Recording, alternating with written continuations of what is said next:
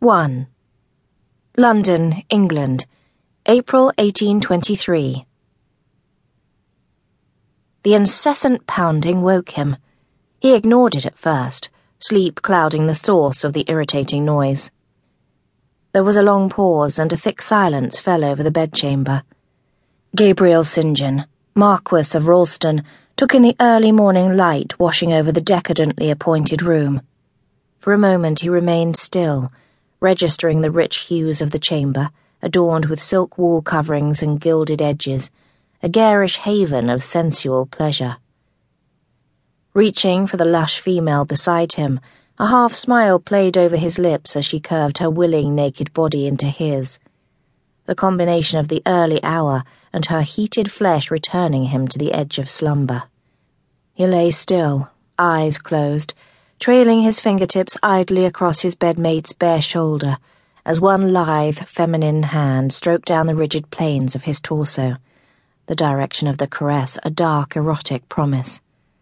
Her touch became stronger, firmer, and he rewarded her skill with a low growl of pleasure.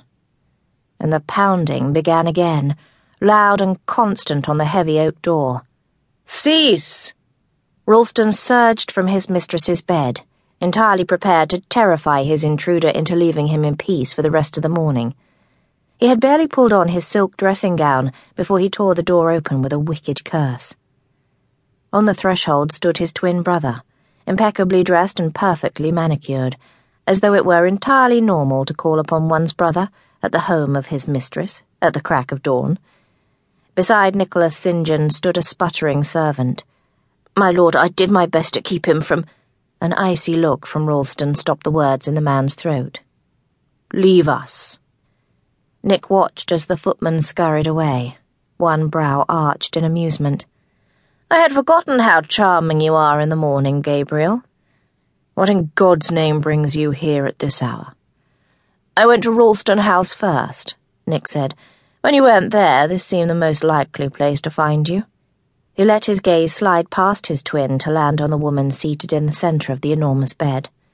With a lazy grin, Nick gave a nod of acknowledgement in the direction of his brother's mistress. Nastasia, my apologies for the intrusion. The Greek beauty stretched like a cat, sensual and sybaritic allowing the sheet she held in feigned modesty to slip, revealing one luscious breast. A teasing smile played across her lips as she said, Lord Nicholas, I assure you I am not the least bit put out. Perhaps you would like to join us? She paused suggestively. For breakfast? Nick smiled appreciatively. A tempting offer.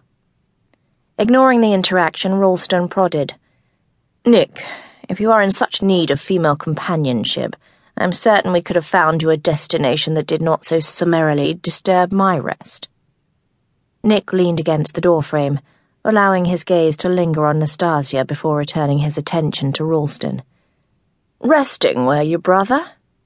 Ralston stalked away from the door, toward a basin in the corner of the room, hissing as he splashed bracing water on his face. You are enjoying yourself, aren't you?